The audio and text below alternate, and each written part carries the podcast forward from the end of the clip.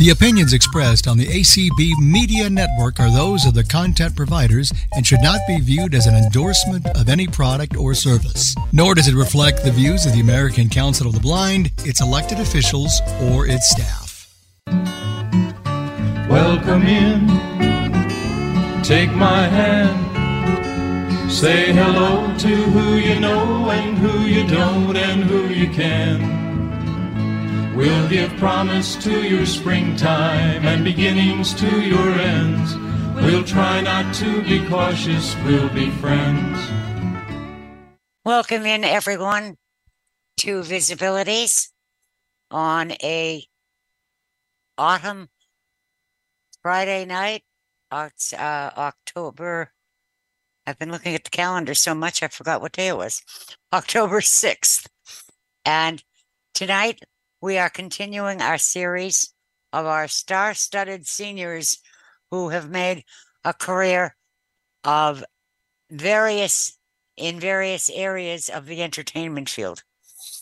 And, a few weeks ago we had Tom Sullivan on, who started back in high school, if not before, with what turned into being his career. And in a multitude of genres.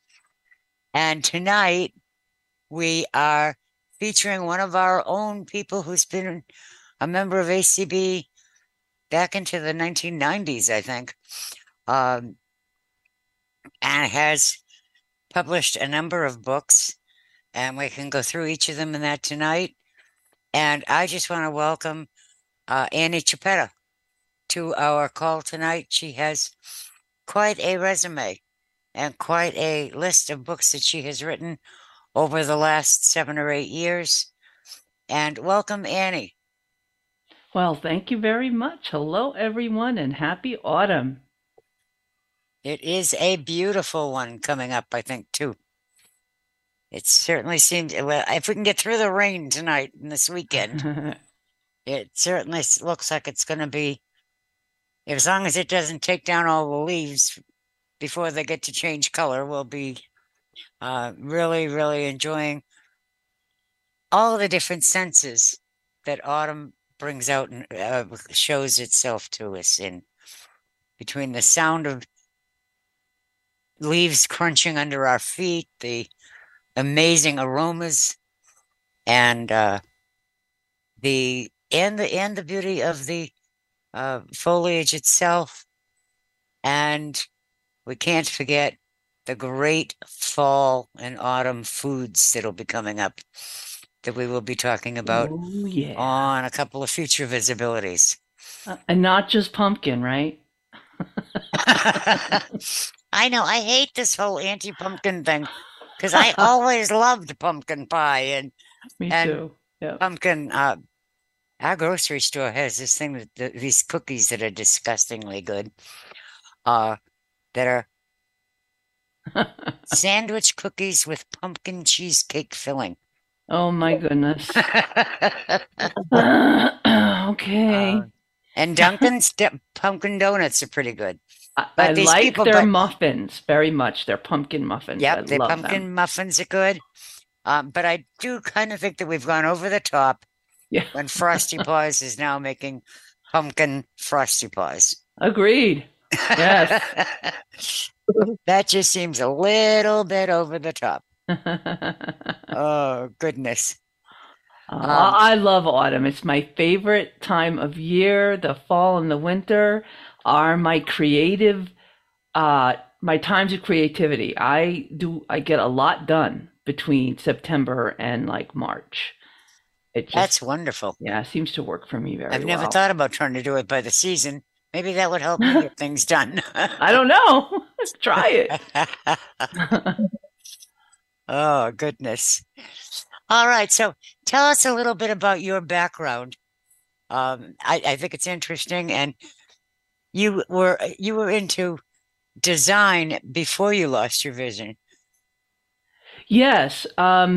So I grew up visually impaired. I had RP my whole life. I just never knew it. And, at the time growing up in the 70s, I don't even really think RP had a name. It was just called retinal degeneration back then. And then, so I was very creative as a kid. I loved art, music. I drew everywhere, probably places I shouldn't have when I was little too, as, you know, on the walls, maybe, you know, those kinds of things. I was very precocious that way creatively. And I learned how to read at a very young age. I think it was like 4 when I was learning how, when I read, learning how, when somebody discovered that I was reading and I wasn't pretending to read. So I actually don't know how old I was reading. I might have faked it. They thought I was faking it. And anyway, so you know, and I just, you had a great memory if you were faking it. Yeah.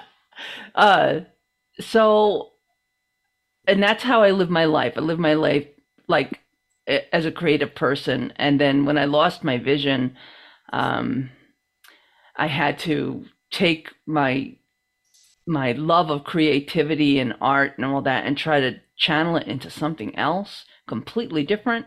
I mean, I read and I liked, you know, reading and all that, but it wasn't, you know, wasn't what I loved most. What I loved most was the visual arts. So it was a big challenge, and it took me a long time to overcome that and to channel that and to feel successful at it. And I started out with poetry, and then I started going back to school. I had lost my vision after I had my first child. And so there was a period of adjustment for me. My husband was in the military. It was during the first Gulf War, so I didn't know whether he would be coming home or leaving or where he was going. And so it was a very difficult time for me, a lot of unknowns. And it wasn't until after all that had kind of settled down that I finally went back to college, and I started writing papers, college papers, and I realized I kind of liked it. And I had a very good mentor, and she helped me just get to the right places in terms of my creativity and and the craft. And then I just kind of kept going, and it was the one thing that I could do without being able to see, and to be able to create and play with words and all that. And that's what really helped me. And so you had a mentor who I'm assuming was not visually impaired. Yeah. She was one of your professors? Yes. Actually, she just stayed with me the whole time through my college life and was there to help me, you know, red pen all my stuff, and it was hard to, you know, get that kind of criticism, but it also helped me become a better writer. And, it also helped me be able to take criticism, with a grain of salt, and be a professional, and you know, not take things personally. And I think that's really important, and being able, you know, really for all of us in a number of different facets of our lives, being able to deal with what is intended, especially what's intended as constructive criticism. And in your line of work, that's what somebody like her is teaching you, is, you know, or is giving you, is constructive criticism. And I think that's very important. And it is. Yeah. Don't you? Yeah. I do. And I think there's a way for, you know, to be able to appreciate, you know, positive constructive feedback versus like negative or unhelpful criticism. There's a line there, and every creative person has to be able to understand, yeah, you know, what will help them versus what will hold them back in terms of criticism or feedback or help. I think you're right. Excuse me for one second. Can I just remind folks that we're doing recordings of these interviews? And so if you're not speaking, could you please make sure that we're not getting any background noise? You can mute and unmute when you want to say something, when we have a time for hand raising. But all of the little interruptions cause just do damage to the podcast. So if we could all just be cognizant of that, I think we'll be in a much, much better position. Thank you so much. Now, you finally got into actually publishing. I was going to say publicizing. Publishing your first book in, was it 2015? I think it was 2016. 16. Yeah. And want to tell us a little bit about that first book and how you got to the position, to the place of actually publishing it. Sure. So I published the book because my mom wanted me to publish it. My mom was a poet too, and we never knew it until after she passed away. So she made me promise, Annie, you get those poems done, and you get them where you want them, and you do whatever you need to do to publish a book. So I said, okay, Mom, I wanted to honor her memory, and I wanted to honor myself in terms of, I've always wanted to publish a book. I just never was able to afford, to hire somebody to help me, or I didn't have the right networking or contacts. And it took me about a year of banging my head against the wall to realize, the format and the desktop publishing world is not accessible to people who are blind and visually impaired. Nothing worked with my screen reader, and et cetera, et cetera. I'm sure everybody here tonight who is blind and visually impaired could say, yeah, I've been there, I've done that. It's frustrating. So I started asking for help from people that I knew, and I got a lot of promises, but no one came through for me. People that I knew, my friends or neighbors that I knew were in the publishing world and stuff. Nobody thought I really needed that kind of help. So I really got disenchanted with the whole thing and put it aside. And about 3 or 4 months later, the little part of my head said, why are you giving up? Like, don't be a dope. There's gotta be a way. Like, other people do it. Figure it out, Ann. Right? So I said, okay, well, I got to think out of the box and turn it upside down and figure it out. So I started reading on Bard all of the books by visually impaired writers.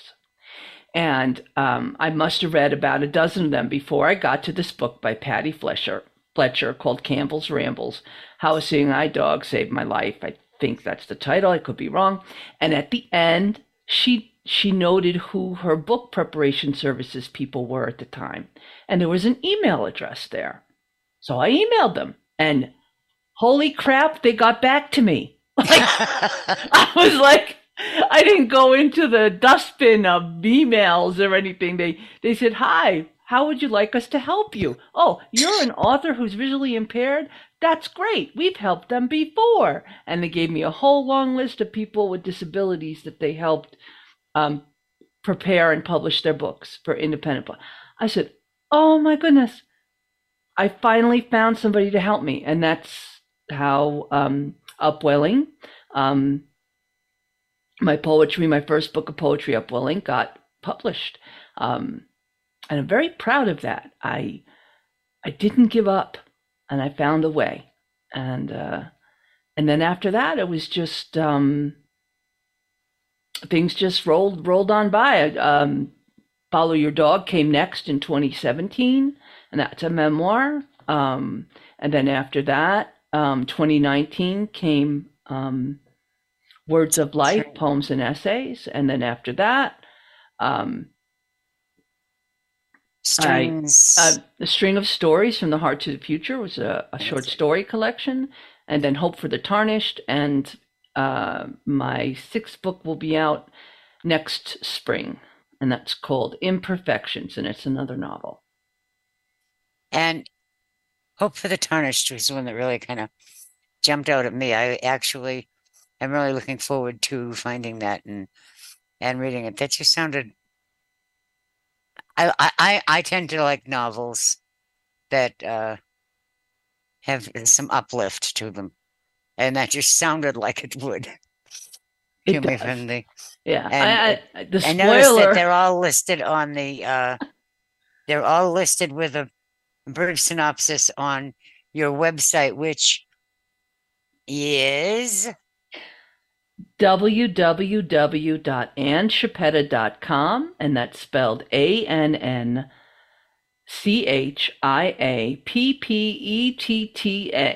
annchiappetta.com. All my books are there. They are, and they've got some lovely book covers as well. The book design, the design on the covers of them, I thought was fascinating. My sister took some of those pictures. She's a photographer, yeah. Really, and there was just some nice concepts, like on the Words of Life. It's that's actually It's like three stones on top of each other, and yet they're just slightly not balanced. That's what caught me about it. That it was just something that would catch somebody's attention. So, how soon are we going to expect your sixth book to be on the New York bestseller list? No, please. You said that'll be out in the spring of next spring. Yes. Spring of 24. Yeah, and Hope for the Tarnished is being narrated now and should be on Audible and then on Bard at some point in the same time period. So it's like I'm going to actually have two books going out at the same time or within a couple of months of each other. That should be interesting. That should be. Now, are any of your books, I should have checked myself and I haven't, and I apologize. Are any of your books available on Bard now? All of them except for Hope for the Tarnished. Oh, all right, great. And they're all on Bookshare, and they're all on Audible, and they're all on Amazon and Kindle. I saw Amazon on there and Audible. I tend to do a lot of Audible. Me too. I usually do is I buy something on Audible, 3 days later find it on Bard. Sometimes I think I single-handedly support Audible. So I had looked at Audible. I knew they were there, but I hadn't gotten a chance to check Bard. Oh, and all of my books are on Smashwords, Draft2Digital as well. So if you're a Braille reader and you have a Braille display, you could purchase the ebook on Smashwords and request it being sent to you in a text file, and you can convert it and read it on your Braille display. Ah, very cool. Yeah, I looked into trying to get my books available on hard copy Braille. You know, if I could sell them, but it's just not. It's expensive. No, I couldn't. I mean, as an independently published writer, there was just no way I could swing that expense. So Smashwords is the compromise. And now, I guess the question that I want to ask is, so you are what you refer to as an independent publisher. I'm an independent author. Oh, okay. So what is, so you, it's the publishing process I don't understand. All right. So let's say, I'm an independently published author. I own all my rights and whatever. I use a book preparation service. I pay them to format and upload all of the books in the formats that I want. They also assist with getting the international sales numbers registered and all that fancy stuff that book publishers would, or traditional book publishers would do for the author as part of their contract, except that I just use them for the preparation of the book, the final editing of the book, and then the uploading of the book onto the different marketing platforms, and that's it. I actually do all of the marketing myself. Ah, there's where the difference comes in. That's what I yes. That's what I've been trying to figure out. Oh, what's the difference between doing that and Doubleday or whoever? You know? Mm-hmm, right. I just wasn't getting that difference in there. I'm wondering if, you know, at any time, if anybody wants to raise their hand and ask any questions, you're more than welcome to.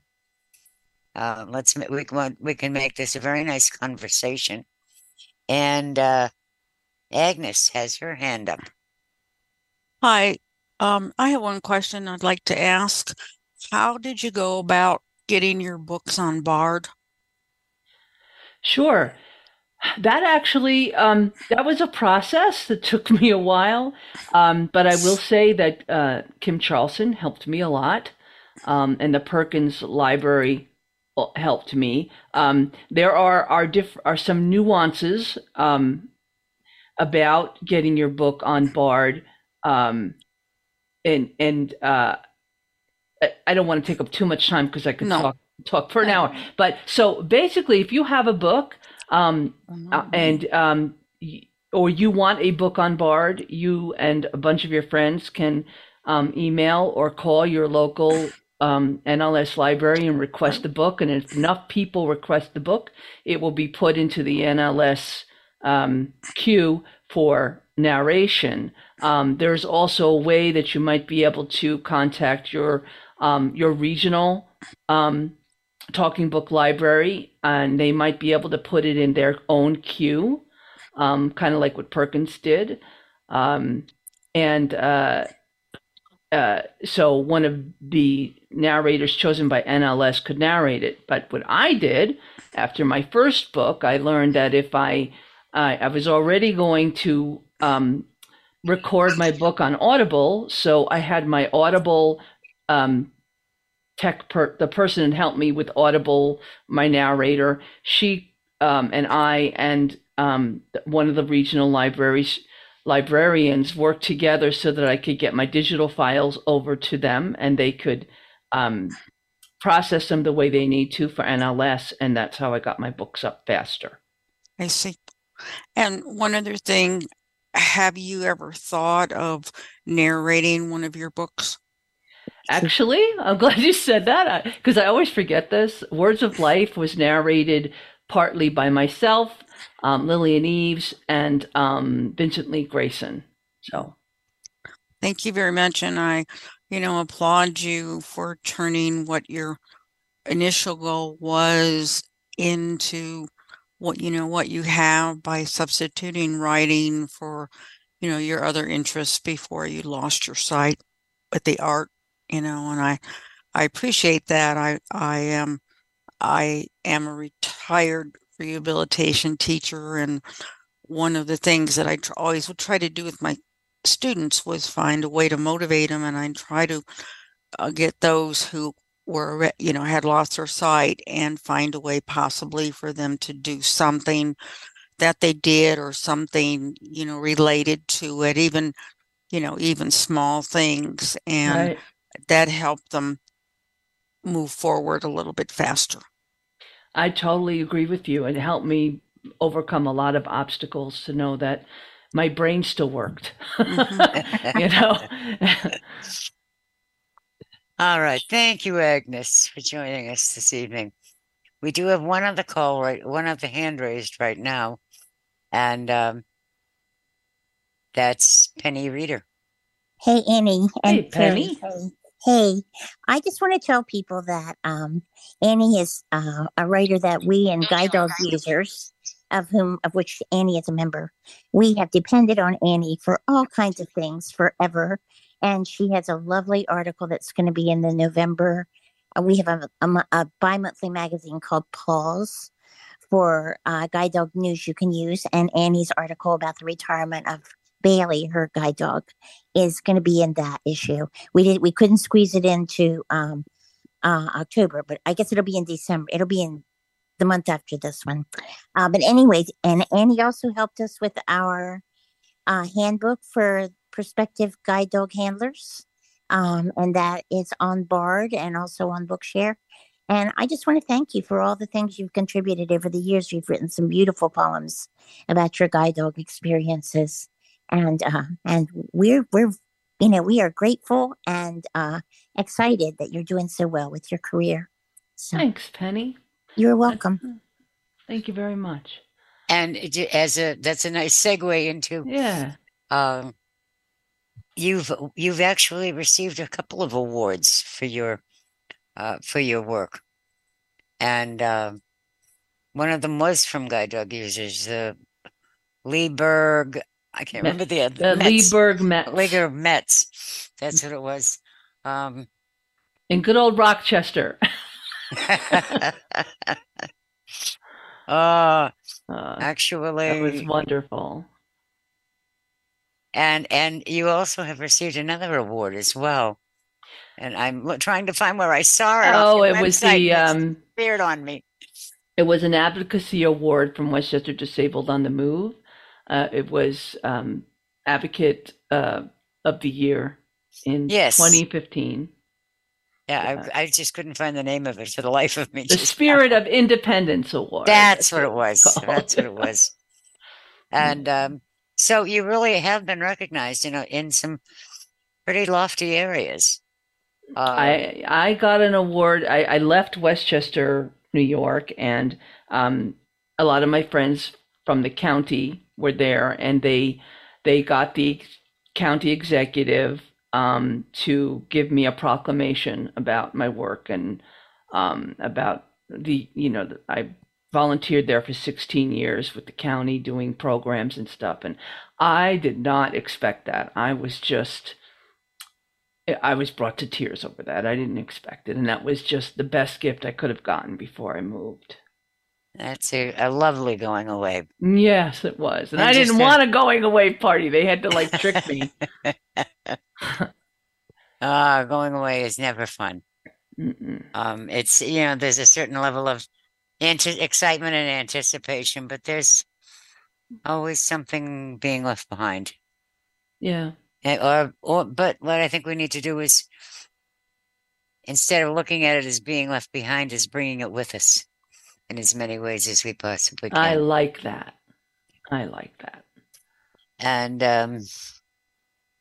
we have a couple of other hands up. Shall we do them now, or shall we? Why don't we go ahead and do them now? Because I want to get into the work that you've been doing with other authors.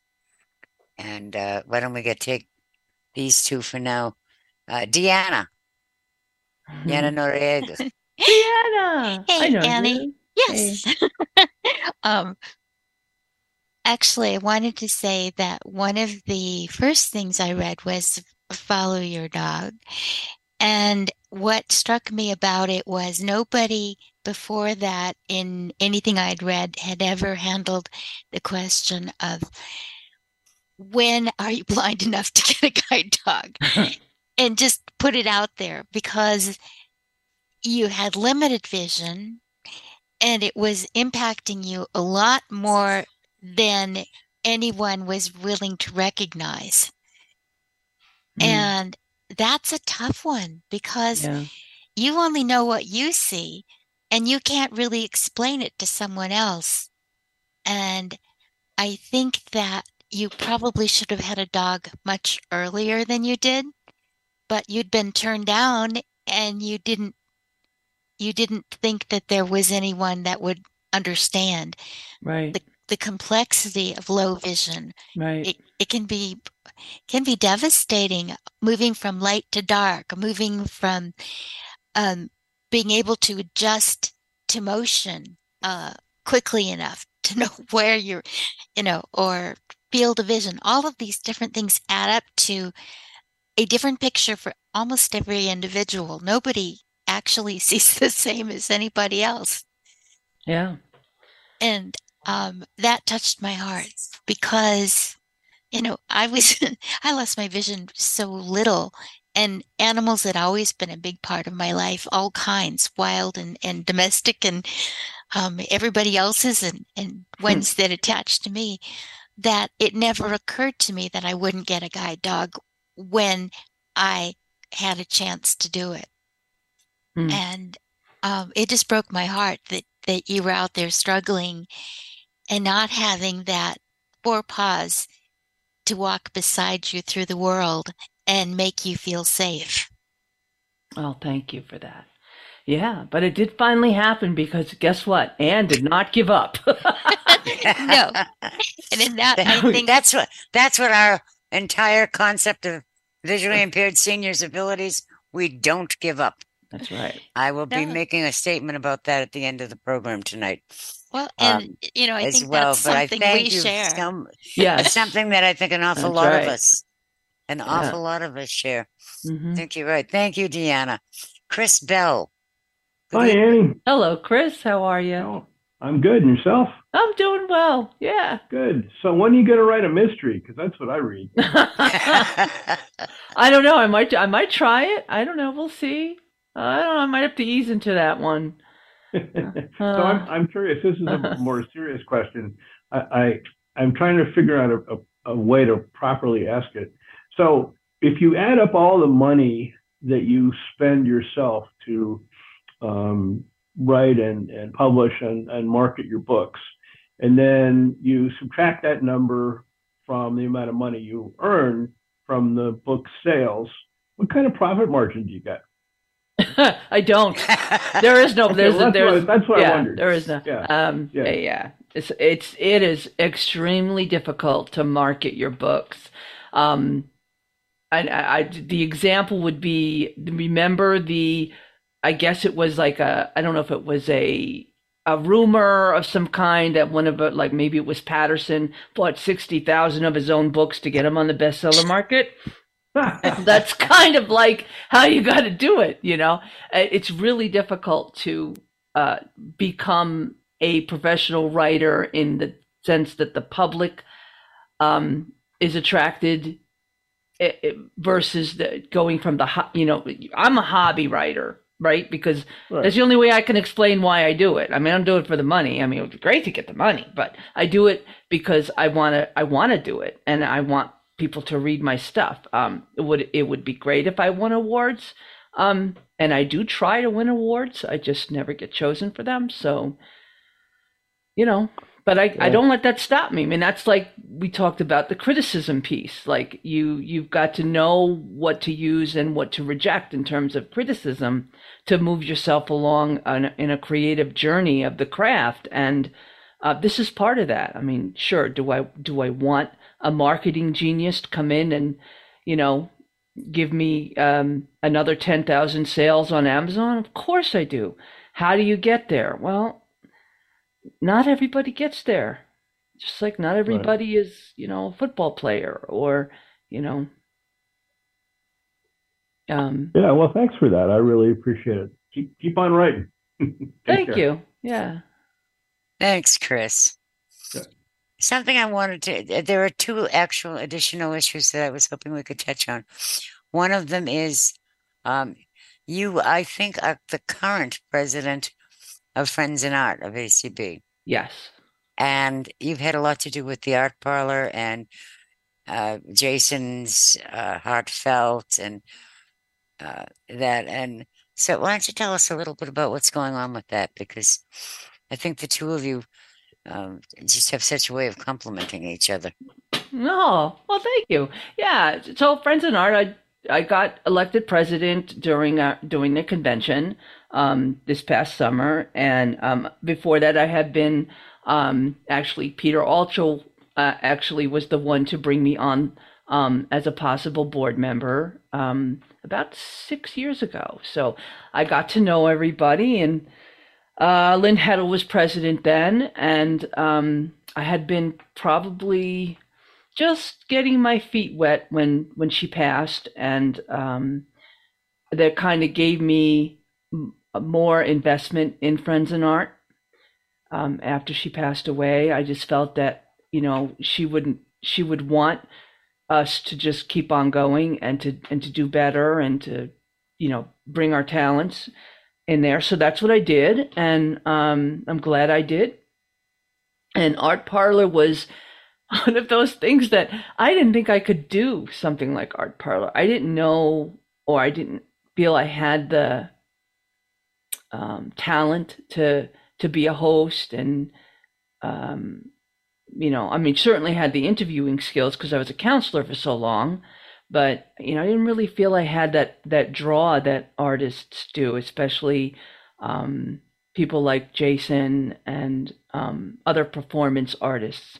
I mean, I'm a poet. I do most of my art like in a room by myself with headphones on. So, you know, when I want to go out and have interactions with people, I go to dinner, you know. So, so it brought me out of my my limitations, myself, you know, my self-imposed limitations, and I have enjoyed myself so much since then.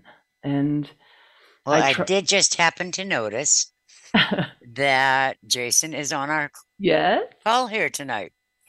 And so if he would like to jump in on talking about the Art Parlor and what's going on with all of that, you're more than welcome to do so, Jason. Hello, everybody. Hello. Hey there. Good to be here. Annie, it's great to hear your story. And we are so happy that you have enjoyed your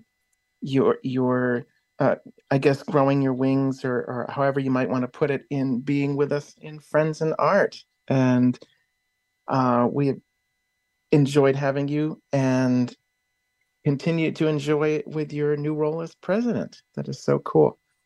Well, yeah, thank you. Yeah. Yeah. So Art Parlor, I know apparently there was a former Art Parlor that would take place physically at conventions. I didn't know this exactly, or at least I wasn't fully aware. And it's nice that we've kept the name and do it virtually, I guess, so that we get to interview all sorts of people, and we try to make it feel like you're in our parlor. You're in our parlor with your beverage of choice and just hanging out and enjoying an interview with us.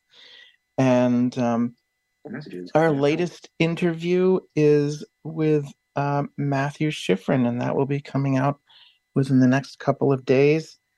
We have the podcast, which I think we probably have a lot of people that subscribe to that because it can be heard anytime. Mm-hmm. But it also airs on ACB Media One at various times throughout the week. And yeah, we've had some great interviews since we started. Gosh, I was thinking about this the other day. Wasn't it like 2.5 years ago at least? Yeah. I think we have over 30 episodes. Yeah. It was a lot. It's pretty cool. Yeah. I just like that the fact that people come just to talk in an informal way and share their journey, their creative journeys. It's great. I mean, and I hope it continues. Absolutely. And we get another 30. I'm sure it will. I think it's a great program. I always had trouble getting it at, what was it, 7 o'clock, 6 o'clock or something on Tuesdays. But I often do catch it on the reruns, on the repeats on Media One. Yeah. And I just find it's just, there's something just so comfortable about it. Jason is our guru, and Jason makes sure that we sound good, and he does all the mixing and the producing for each of the episodes. So, and I appreciate that, because if it wasn't for that, then Art Parlor probably wouldn't be so well done and in a timely manner. So, thank you, Jason. Absolutely, my pleasure. Yes, thank you. And thank you for jumping in when I didn't even ask you if you would mind doing it. No problem. Oh, goodness. The other topic that I would love to hear you tell us a little bit more about is this. Is it Behind My Eyes? Behind Our Eyes. Behind Our Eyes. I knew I was saying it not quite right. So Behind Our Eyes is a organization for writers with disabilities, and it could be any type of disability, not just visually impaired. And we do have a good mix of people. It's a 501c3 nonprofit organization, and you can look at what we have to offer at www.behindouryes.org. I started out there as a member, and now I run some of the programs. We run a book launch program, which I'm the chair of, and then I also help out with the Zooming. Of course, you know, everybody's got a Zoom now. So we also have a very large selection of conference call recordings, and we have special events that are up on the website. And we have critique groups. We have special guests that come in on Sunday evenings on our conference calls. We just had BT Kimbrough. I don't know if anybody of you know him. Oh, I remember. Yeah, we just had him on and as a guest. And so we basically we have an email list that we use to help promote the writings of our members. We have over 100 members, and it's free to join. So you can go to behindouryes.org and you click the link to join and fill out a short form, and then someone will get back to you. We have a writers exchange program that we have classes that our members provide our other members. So it's like a peer learning program. We have a what they call a reader's workshop. Every month you can bring a piece of your writing to the workshop. It's not recorded or anything, and you can practice performing your piece with other people, and then people give you a kind criticism, or you know, you might want to do this differently, or how about, you know, you try that. Because we all have different types of technology that we use to share our work with other people, and a lot of us are poets, and we like to share our work, you know, by reading it and performing it. So, Reader's Workshop has really helped a lot of us just up our game in terms of, you know, of reading our work, and then. The book launch program, we've had 10 book launches in 2022, and I think we're going to end with 10 in 2023. So if you're an author and you're a Behind Our Eyes member and you have a book that has been released, a recent release of a book, you can request that you can do a presentation as a book launch, and you get, of course, you get a Zoom host to help you out, and a coach to help you set up everything, and you can set your book launch up either as an interview or as a presentation, and there's Q&A at the end, and we record those and edit those and put those up on the website. So there's a lot to Behind Our Eyes, and I enjoy the camaraderie and the positive acceptance that we have for each other, and I just really enjoy the people that are there, and there are some enormously talented people in Behind Our Eyes, and you know, it's like learning about these people, you know, learning about each other is part of what makes it so special, you know, making those connections. And so if anybody is out here listening tonight and would like to join Behind Our Eyes, we'd love to have you. And excuse me, and that has a lot, you know, and That's one of the things that's impressed me is how often. Now you said you did 10 book launches last year, and look like you're going to do 10 again for this year. And that's one of the things that's impressed me is that you brought those launches into the ACB conversation list, onto community and occasion, that kind of thing.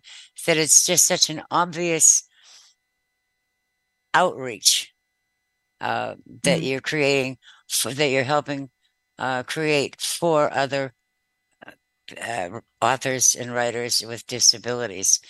And I think that's something that we all need to take into consideration, that we, that sometimes the best person to help you with something is someone else who's been there, done that.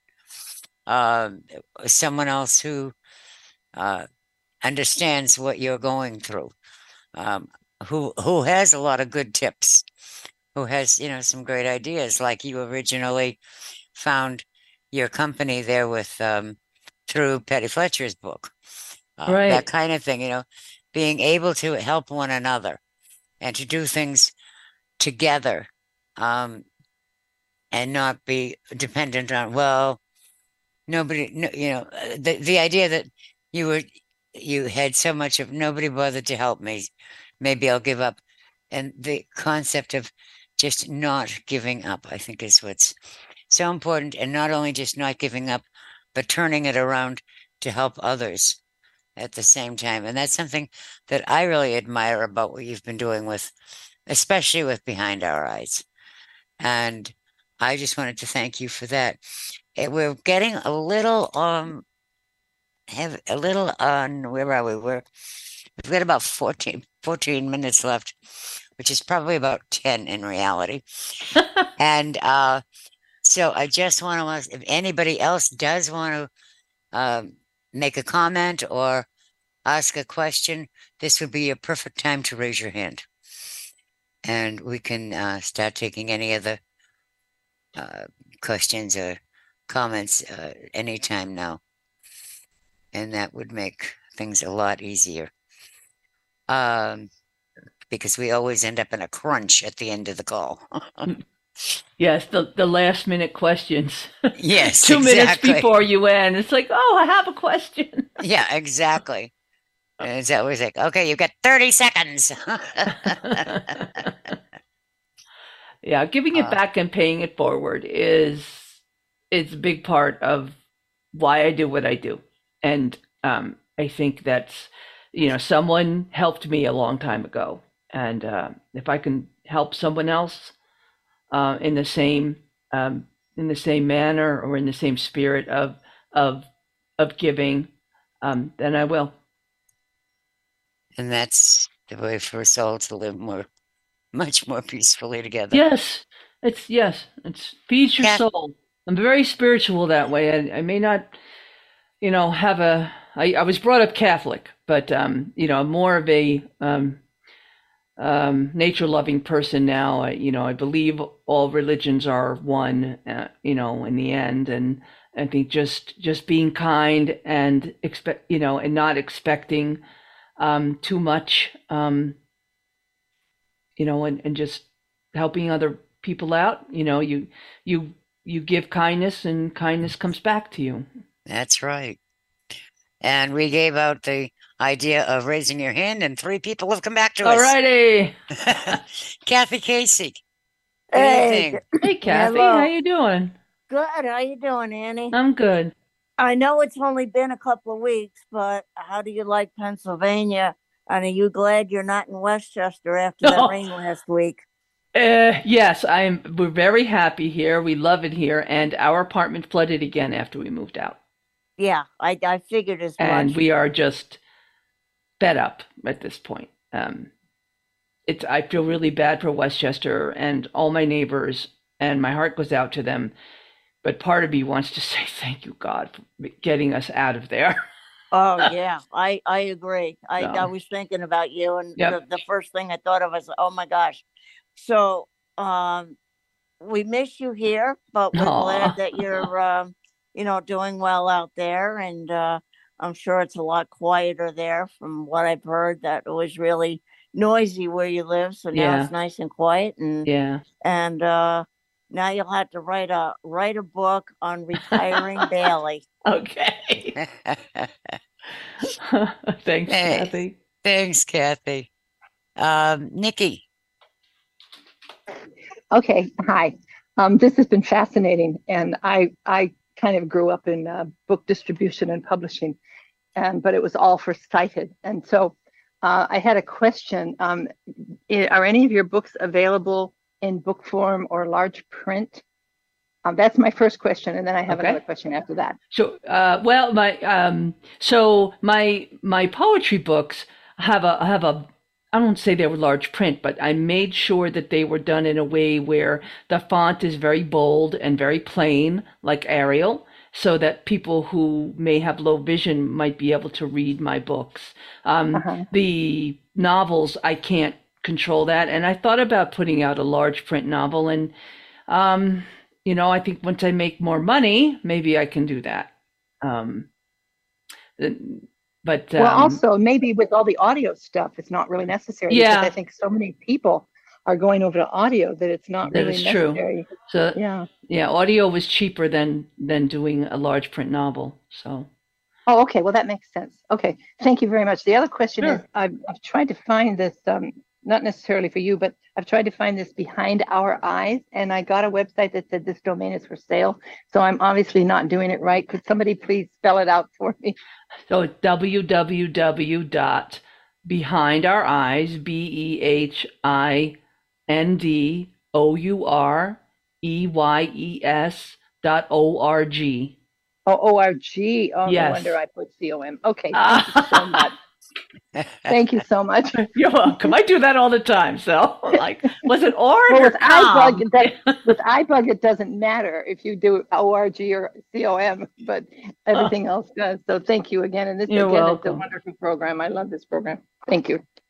Thank you. Mary, you have 8 minutes. Yes, thank you, Cindy.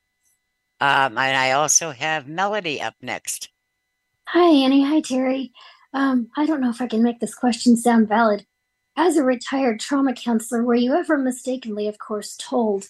I remember listening to the guide dog stories last year during the convention about how Verona helped many of your clients. Were you ever mistakenly told that the guide dogs could not come into a session or maybe a court proceeding where you had to testify for a client? I'm sorry, I've had too much experience. Actually, I've never had to go into court. But, you know, I did have times where my clients requested that I don't have the dog in the room. And that was, of course, okay, fine. You know, but I have never had, you know, a court refusal, or I, you know, was thankfully not ever brought into court to testify. So.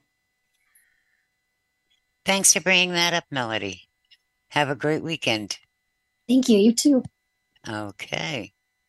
And I think that takes care of our calls, and we have about 8 minutes, 7 minutes left, I think, now. Yeah, 7 minutes now. So I want to, first of all, thank you, Annie, for sharing your experiences with us all.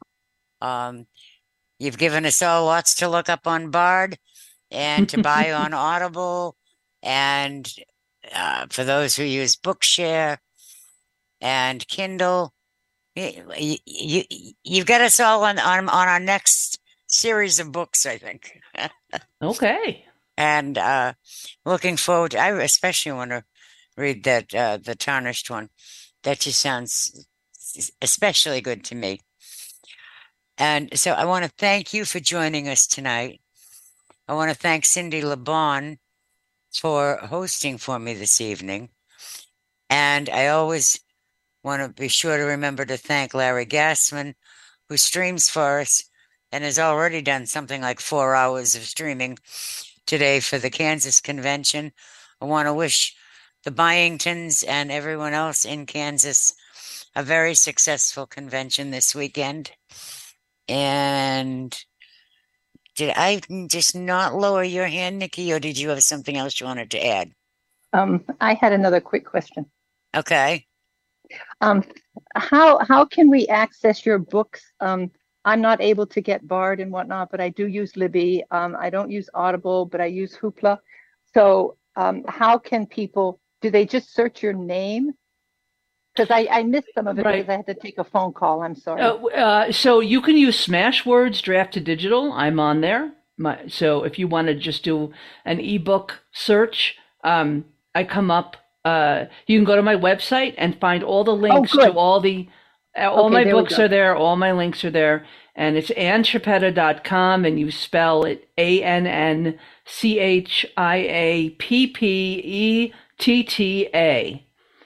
You're not going to believe this, but I have a friend named Lou Chiappetta in Los Angeles, so I know very well how to spell that name. Thank you so much. All right. All right. Well, thank you, Nikki. And I think everybody's got it now. And with that, again, I want to thank all of you. And I just want to, make a statement. Last week, we did the, on VISAbilities, we did the, what was coming up in the ACB board of directors meeting on Saturday.